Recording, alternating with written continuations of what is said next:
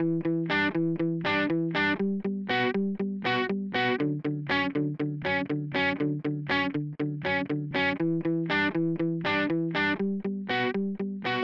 welcome to the 65th episode of Coronavirus the Truth, a podcast that focuses on the facts surrounding COVID 19. I'm Jeremy Corr, host of the Popular New Books of Medicine podcast and CEO at Executive Podcast Solutions.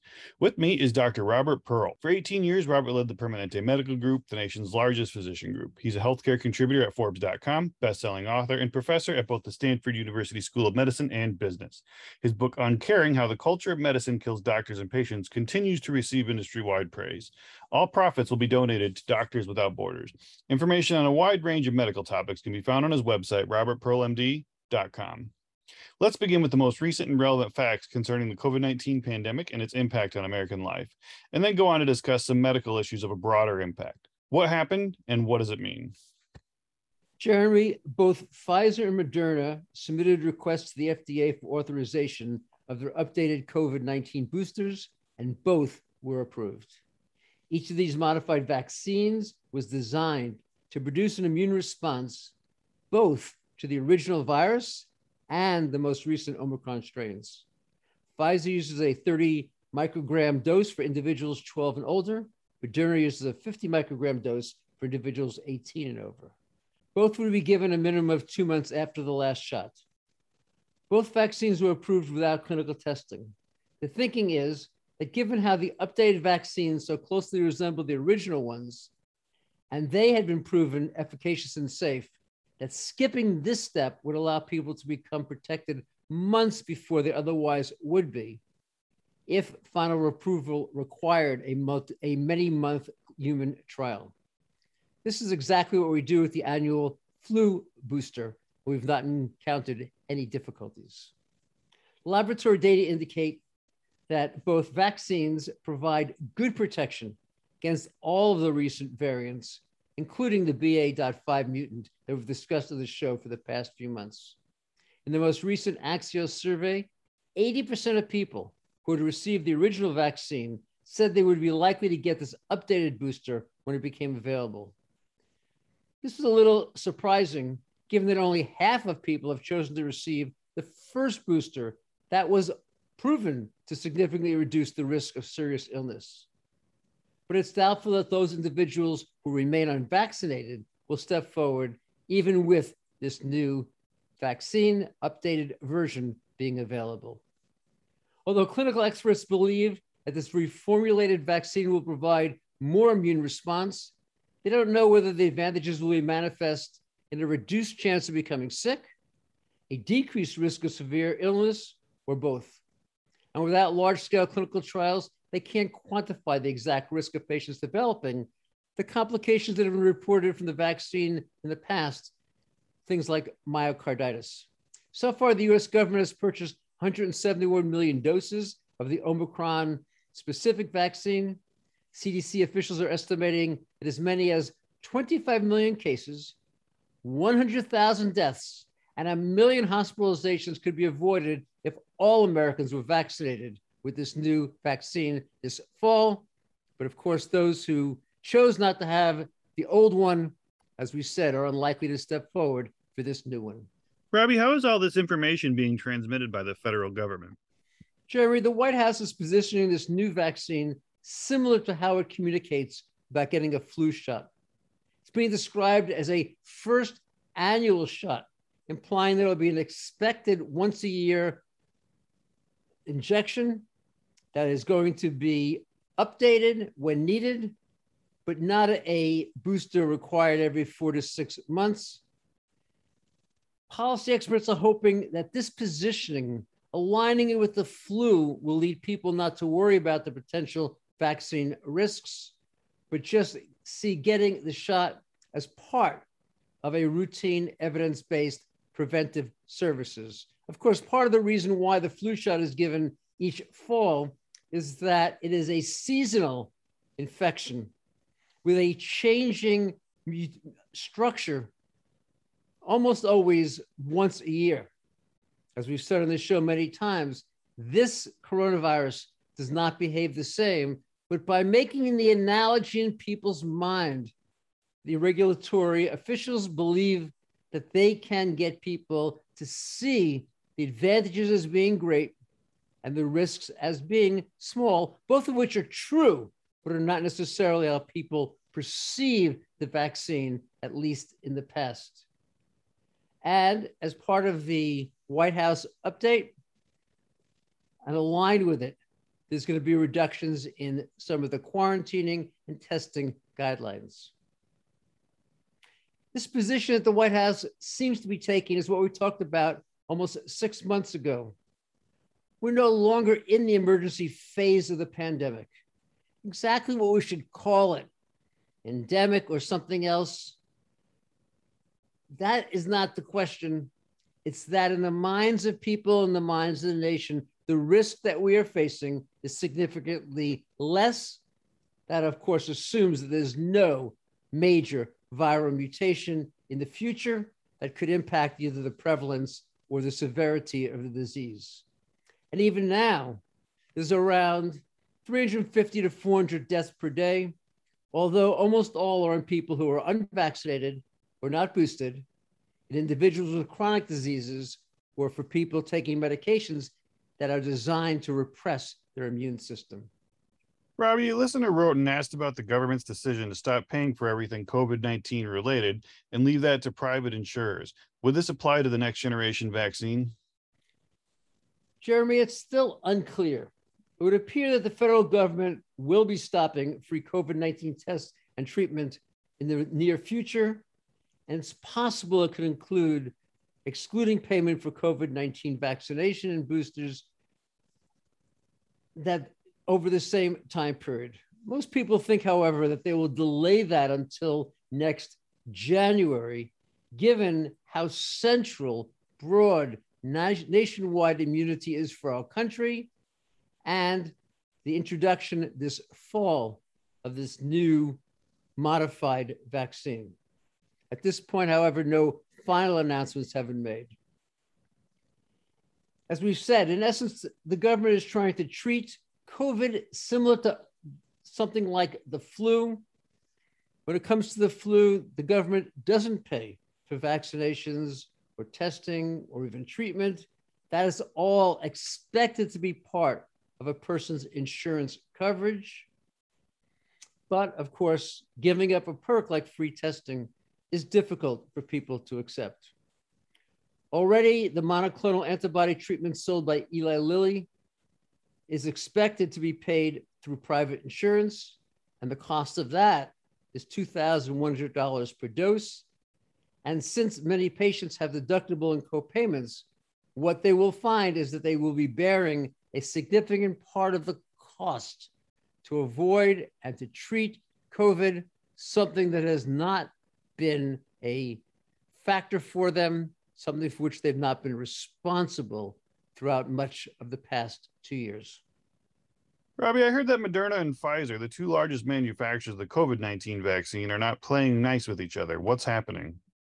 Jeremy, not playing nice, that's an understatement. A war has started. Moderna has sued Pfizer, alleging that the company used Moderna's patented technology to create its COVID vaccine. Given the complexity of patent lawsuits, legal observers think the battle could take three to five years to be resolved. However, the real focus isn't about the coronavirus vaccine, but dozens of other future applications of this mRNA technology. And of course, Pfizer is denying that it used anything besides its own intellectual property.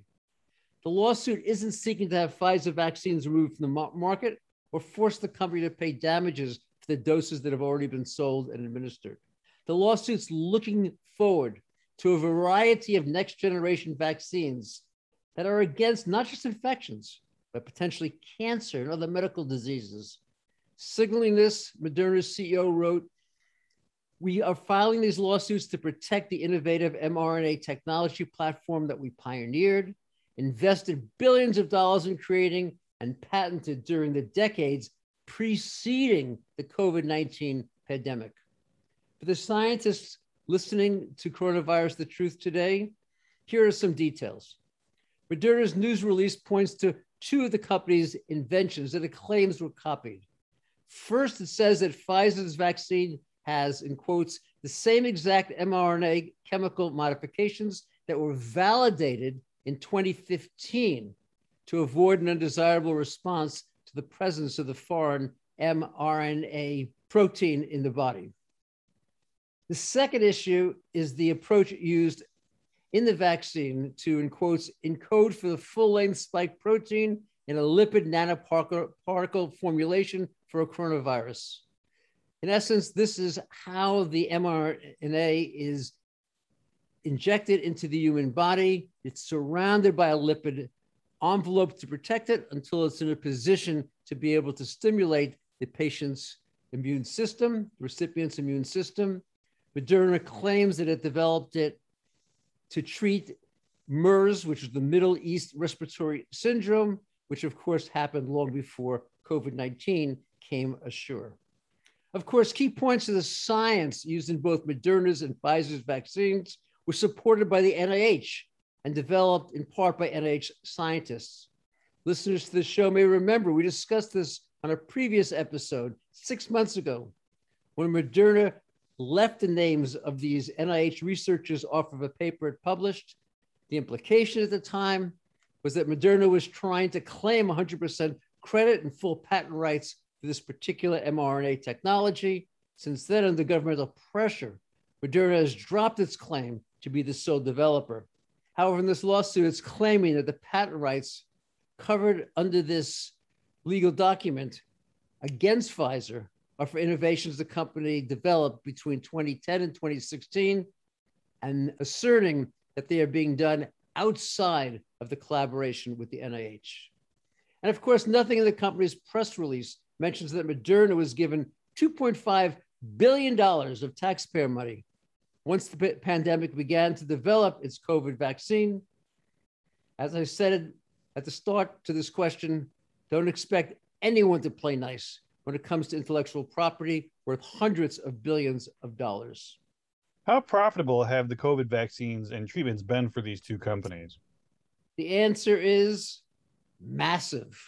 Not only have two doses of the vaccine been given to around 200 million Americans, but there's been an additional 100 million boosters.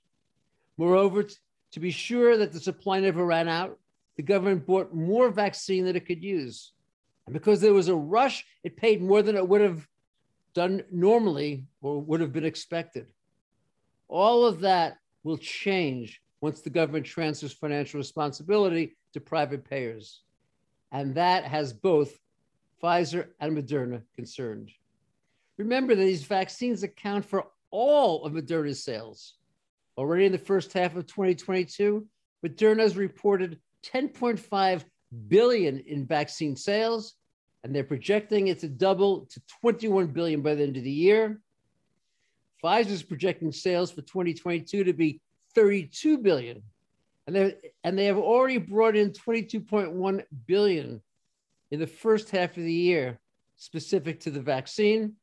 And on top of that, Paxlovid, another medication created by Pfizer, is expected to bring in 22 billion additional dollars in 2022.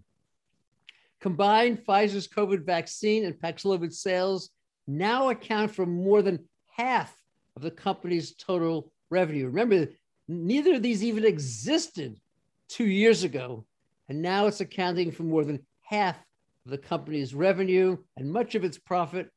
And it's doubtful this will be the case in the future.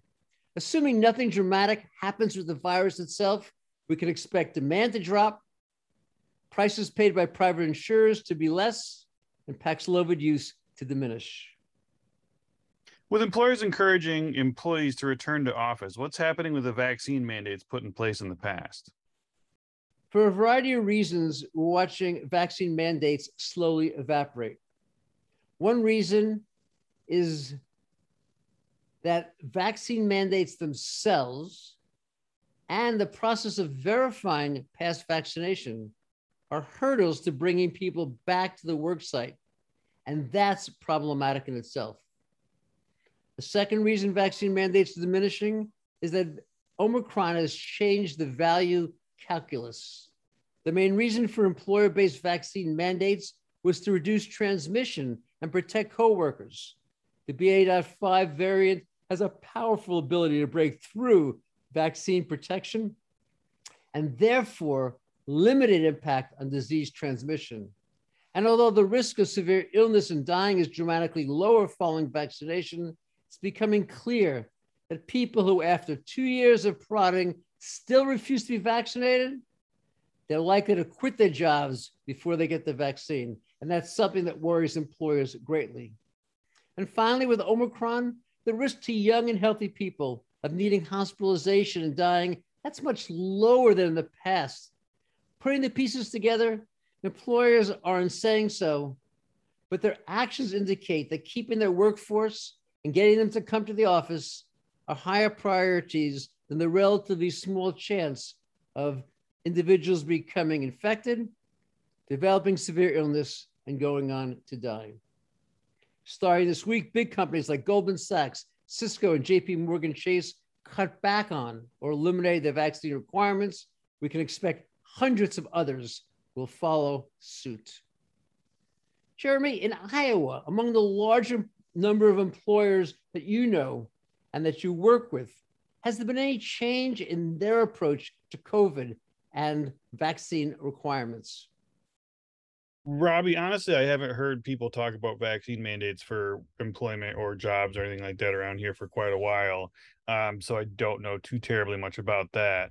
But I do know that a lot of the places that transition to work uh, remote work for their employees have uh, kept either a fully remote model or a model where you know the workers can be remote at least part of the time, say three out of the five days of the week. Other employers that have made the uh, the transition to have their staff return to office 100% have had a lot of their employees express frustration with needing to return to the office. Um, many employers are frustrated with the decreased productivity and internal communication challenges associated with large numbers of remote employees. I have to wonder if the large office buildings full of cubicles of employees will ever be the norm again, or if the fully or even remote hybrid in office models will be the norm for years to come. Robbie, speaking about Paxlovid, a listener asked whether there is any data that the drug actually saves lives. Jeremy, there's a lot of research being done on this drug, both about its efficacy and the issue of rebound. Although more work needs to be done, we're getting clear answers to both these issues. Relative to saving lives, the data from Israel recently published in the context of the recent Omicron surge showed that the medication does reduce hospitalizations and death when taken by people over the age of 65, but it didn't show any improvement for people under that age. Among the 42,821 patients 65 years and older, around 10% were treated with the drug. Only 11 of the ones treated required hospitalization, while 766 of the ones not treated were hospitalized. The data translates into a reduction in risk of 73%.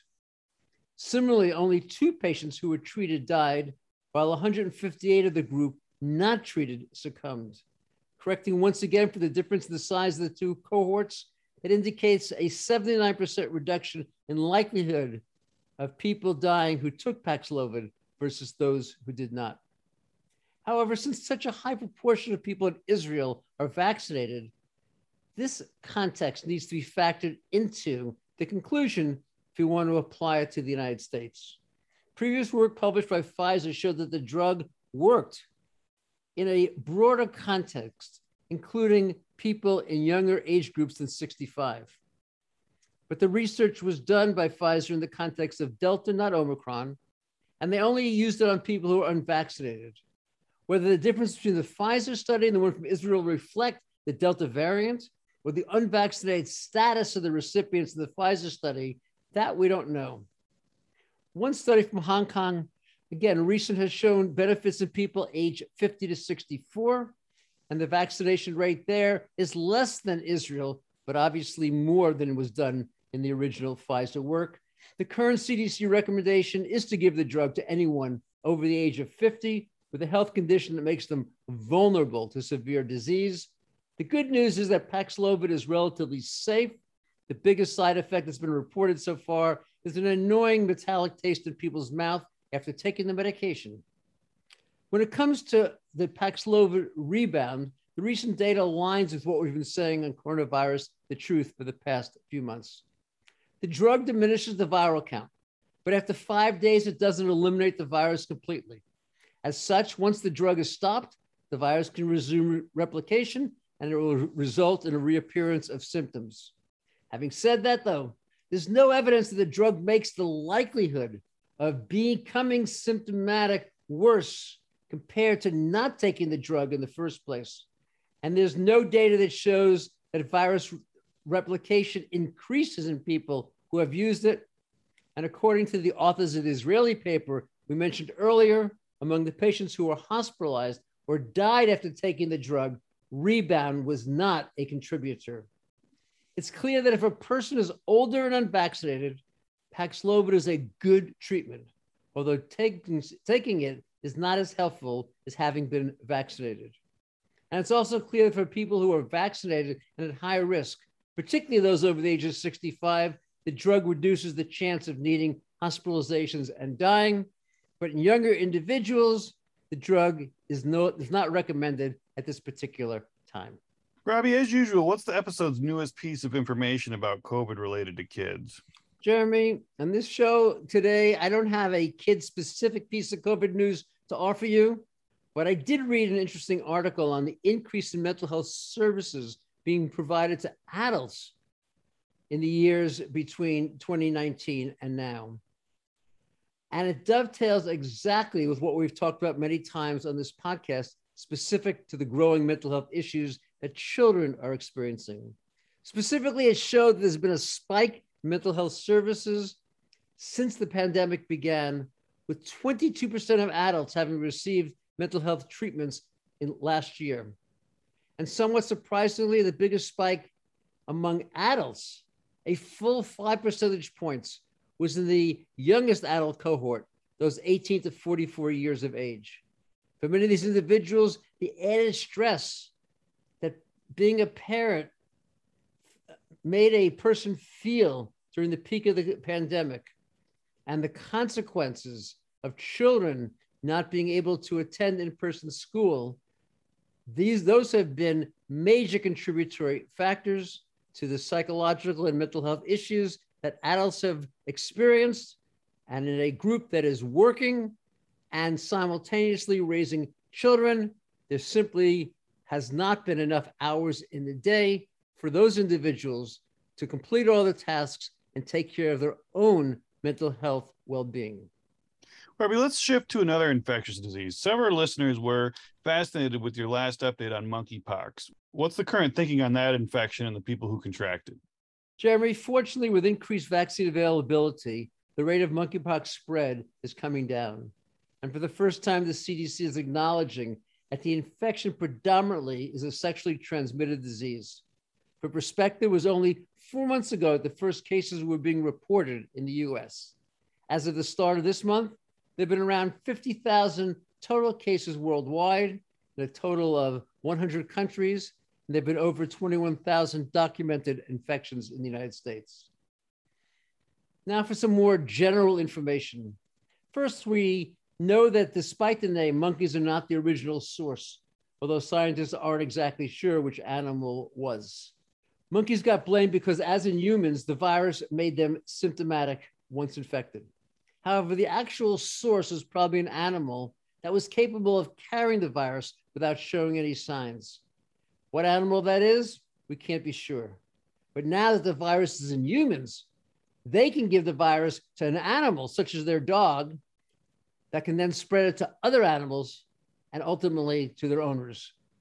Something that remains perplexing about monkeypox is why some people who contract the disease develop lesions in multiple parts of the body, including the soles of their feet and their hands, while others only have lesions in the general areas and frequently only a small number. Theories about the amount of virus transmitted, the route by which it enters the person, and the immunity status of the individual all have been posited. It's logical to assume that a brief encounter with a limited amount of virus would result in a less severe infection. Supporting this theory is research that was done in the 1980s that compared people who had received the smallpox vaccine that was being given at the time in Africa to ones who were unvaccinated. Individuals who had not been vaccinated were seven times as likely to become infected after exposure to monkeypox, and they developed far more lesions, sometimes hundreds or even thousands. The newer vaccines provide significant more protection against this type of severe infection, and we're not seeing that type of large numbers of lesions throughout the body. And of course, we're seeing a much lower mortality rate. Similarly, far fewer lesions and less severe disease were reported in the US after a monkeypox outbreak in 2003. However, the small number of people infected at that time makes the information suggestive, not absolutely conclusive. As we mentioned earlier, monkeypox is predominantly impacting men who have sex with men, although there are a small number of cases of people contracting the disease through towels and via other routes of viral transmission, taking the virus from inside the pustules to unsuspecting individuals. Among the number of new cases, they are declining across the United States, and globally, the number is down 21%. So hopefully, the worst of this disease is behind us. Our listener wanted to know if anyone has died so far in the United States from monkeypox. Yes, actually, last month, Texas health officials confirmed the first known death from monkeypox in the US, and more recently, California officials confirmed a second death. Full details about either patient have not been released, although we do know that the person from Texas was severely immunologically compromised. Around the world, there have been 18 deaths in addition to these two in the United States. That's a remarkably low figure, given that there have been at least 50,000 cases. Most likely, this low mortality reflects the near universal vaccination rates that exist in most nations today. A study published in 1987 from Africa reported that among 282 people who contracted the virus between 1980 and 1985, there were no deaths in the 32 individuals who had been vaccinated, but 27 of the 250 who had not been did, went on to die. And in that study, all the deaths occurred in children under the age of eight, with a fatality rate twice as high for children under the age of four compared to kids age five to nine. The cause of death in these patients varied from lung problems to encephalitis to secondary bacterial infection in the monkeypox wounds themselves. Another paper published in 2019 from Nigeria showed that in 122 cases of infection, there were seven deaths, with four of these individuals being immunocompromised from untreated HIV. In each of these four cases, the patient died rapidly.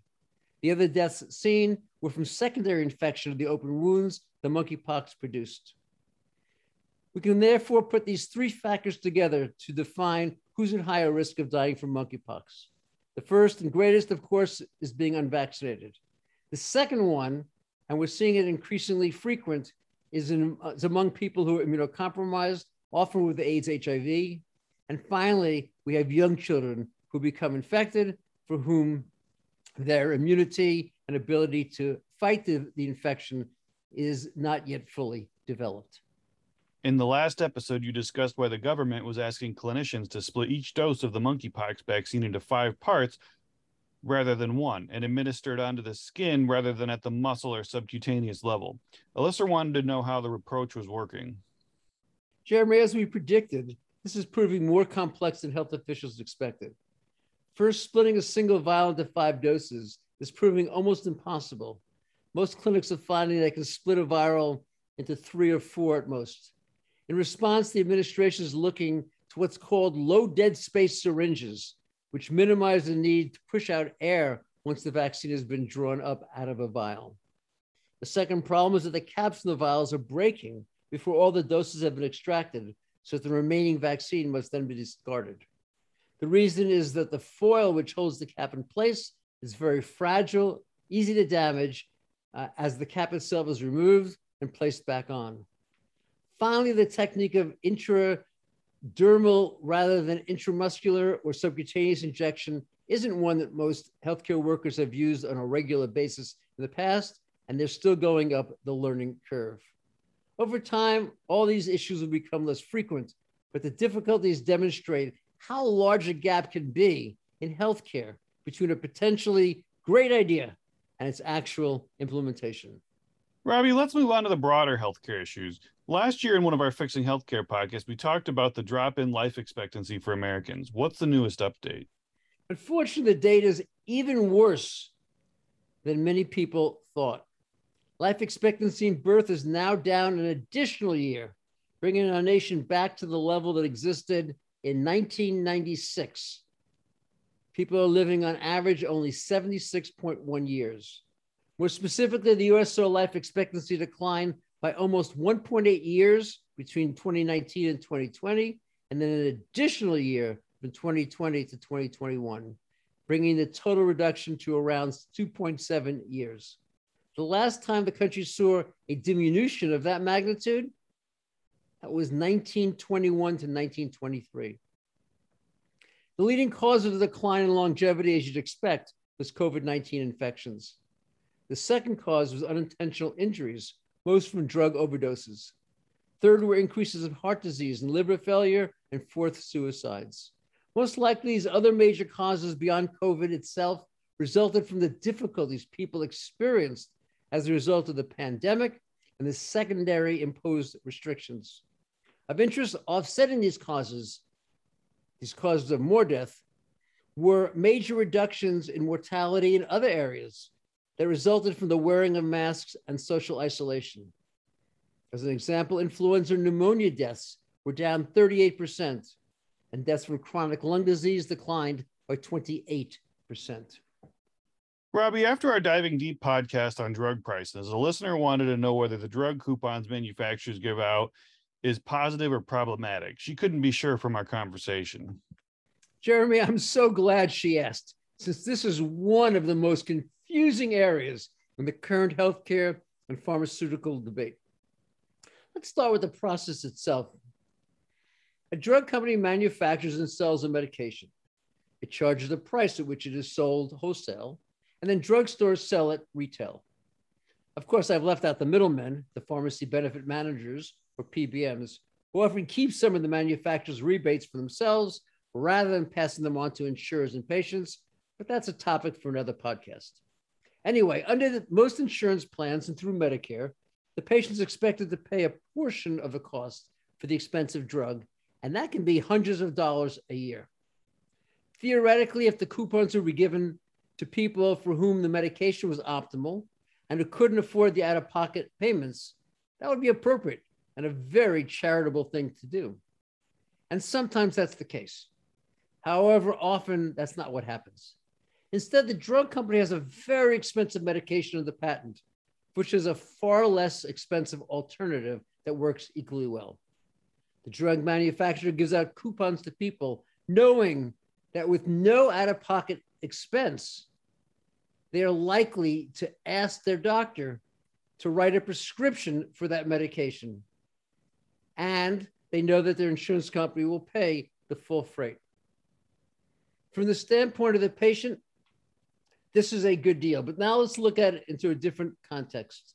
What actually is happening in the flow of funds? Let's say one drug costs $10,000 a year and the second drug costs 5000 And the company manufacturing the $10,000 a year drug gives out coupons to patients. Without the coupon, the patient would have had to pay $1,000 for the expensive one, and the insurer would have paid 9000 And without a coupon, the patient would pay 500 for the less expensive drug, but the insurer is paying 4,500. But now with a coupon, patient pays nothing. Sounds like a great deal. And for the drug company, it is. They receive $9,000 since they do not receive the $1,000 that the coupon covers, rather than just the 5000 that they would get if they had a lower priced medication. One way insurers have addressed this problem is by excluding the dollars that is paid through these coupons as they calculate a person's annual deductible payment. And since most patients who take these very expensive medications have other large medical costs, they benefit personally from the coupons if the coupon counts against that deductible, but they end up paying the same amount of money otherwise if it does not. And Therefore, by excluding the coupon from the calculation of the deductible, it takes away this incentive patients would have to encourage the physicians to give them the more expensive medication, despite the fact that it is not any more efficacious. When it comes to the federal government, it's banned these coupons for people insured through Medicare. And various groups representing HIV and diabetes patients have recently filed a suit trying to block the government from doing so. What they claim is that these coupons are no different than someone giving a friend cash to pay the out of pocket expense. The government, they're not buying that. Policy experts recognize the usual motivation, which is drug company greed rather than charity, is what is making them hand out these coupons for the most expensive medications. Medicare officials are aware of how much money drug companies give to various patient groups that promote their members around these high priced medications and push them towards getting the coupons. And they see these payments in all the various forms as a type of kickback, which is strictly prohibited under healthcare law. As we said in a recent podcast on this topic, the healthcare industry is filled with actions that are clothed in noble intent that actually prove to be self serving and make American medicine the most expensive in the world, but lead us with clinical outcomes and life expectancy that lag all of the other most industrialized nations. With Congress having given the federal government the right to begin to negotiate some drug prices in 2026, we can expect the battles between drug manufacturers and policy experts to become more frequent and even uglier in the future than they are today. Robbie, listeners really enjoyed our expanded focus on medical events beyond COVID. What's new? Jeremy, there's so much happening that I can only touch on a couple of areas on this podcast. But let's plan to address many of these bigger issues in greater detail on next week's Diving Deep episode of Fixing Healthcare. As we mentioned in last month's Coronavirus The Truth podcast, we're seeing a growing number of large companies like Amazon coming into the healthcare industry. Last week, CVS agreed to acquire Signify Health for $8 billion. Signify is a home care company with 10,000 clinicians nationwide, providing health and wellness visits to 2.5 million patients in their homes. And this is in addition to the healthcare that CVS currently provides through nurse practitioners in most of its 1,100 stores. Already, CVS owns Aetna, the insurance provider, and this week it announced that it would begin to sell affordable care plans in a large number of additional states, including California, Delaware, Illinois, and New Jersey. In total, this puts CVS into 12 state healthcare exchanges. It will allow CVS to offer the combination of Aetna's provider network with CVS's telehealth services, with t- CVS's walk-in clinics, and now with CVS's home care. With all of its care delivery bases covered, I predict you'll see the company expanding in the types of insurance that it provides and the demographics that it serves. Supposedly, both Amazon and United Health and United Health is the nation's largest healthcare insurer that already employs 53,000 physicians, that both of these companies also bid for Signify. And we see another huge company, Walgreens, moving forward with its plan to offer primary care directly in its pharmacies through Village MD. The take home lesson from all these moves is that if doctors aren't careful, they'll soon find that the leaders of medicine are these new entrants, particularly the ones that bring data analytics and a focus on operational improvements to medical practice. And as a result, physicians increasingly will be employees rather than autonomous providers of medical care. Whether this will be better or worse for patients, it's far too early to tell. But without question, doctors will be disappointed if they assume that this is a passing phase or that healthcare is too complex for the industry giants to master. Jeremy, let me ask you, how would you feel getting your health care and your son's medical care through Amazon or a large drugstore like CVS or Walgreens? Robbie, I actually have mixed feelings about this. On one hand, uh, I can see it potentially being convenient, but I know how little these organizations value customer service. I mean, honestly, you go to CVS or Walgreens and you're going to be in line forever waiting for stuff. And it's not, I mean, it's overpriced and inconvenient. On Amazon, it's convenient and fast, but their customer service definitely leaves something to be desired. I've seen Walgreens and CVS both with terrible long wait times, awful customer service. Uh, with companies like CVS, Walgreens, Walmart, et cetera, they always seem to be massively understaffed with long wait times and, like I said, terrible customer service. Not only that, I like having the relationship I have with my PCP and my son's PCP. I would rather go to a quick care or use telehealth associated with that system or the local university system. Knowing how little these companies focus on customer service and face to face positive interaction, I have little faith that they'll have good customer service or a positive consumer experience for anything else they do, to be honest. Robbie, any parting thoughts? Jeremy, earlier we mentioned the precipitous decline in overall American life expectancy, and that's troublesome. But inside the data, there's an equally disturbing set of numbers, the ones related to life expectancy at birth by race. Specifically, Asians have the longest life expectancy at 83.5 years. Hispanics are next at 77.7.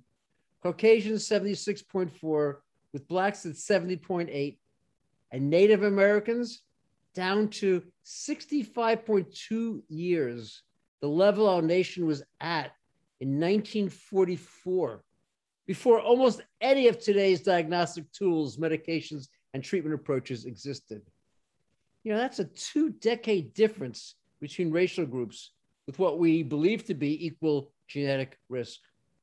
What it points to is the role that social determinants of health have on people's lives. In fact, researchers calculate that these social factors having to do with the zip code in which you were born, the community in which you were raised, the schools to which you go, and the jobs you work that these social determinants of health have three times the impact on your health and life expectancy than the specific medical care you receive.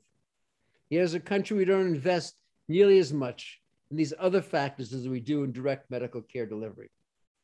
As we lamented on this podcast many times, national leaders have tried to address the COVID crisis with a one size fits all approach. But clearly, based on this data, based on the numbers in this report, we need to segment the population and figure out what we can do to raise the life expectancy of everyone, regardless of the specific cohort they are in. And we will not do that unless we focus on the specific needs and social determinants of health that the individuals in it face. And so far, we've failed miserably.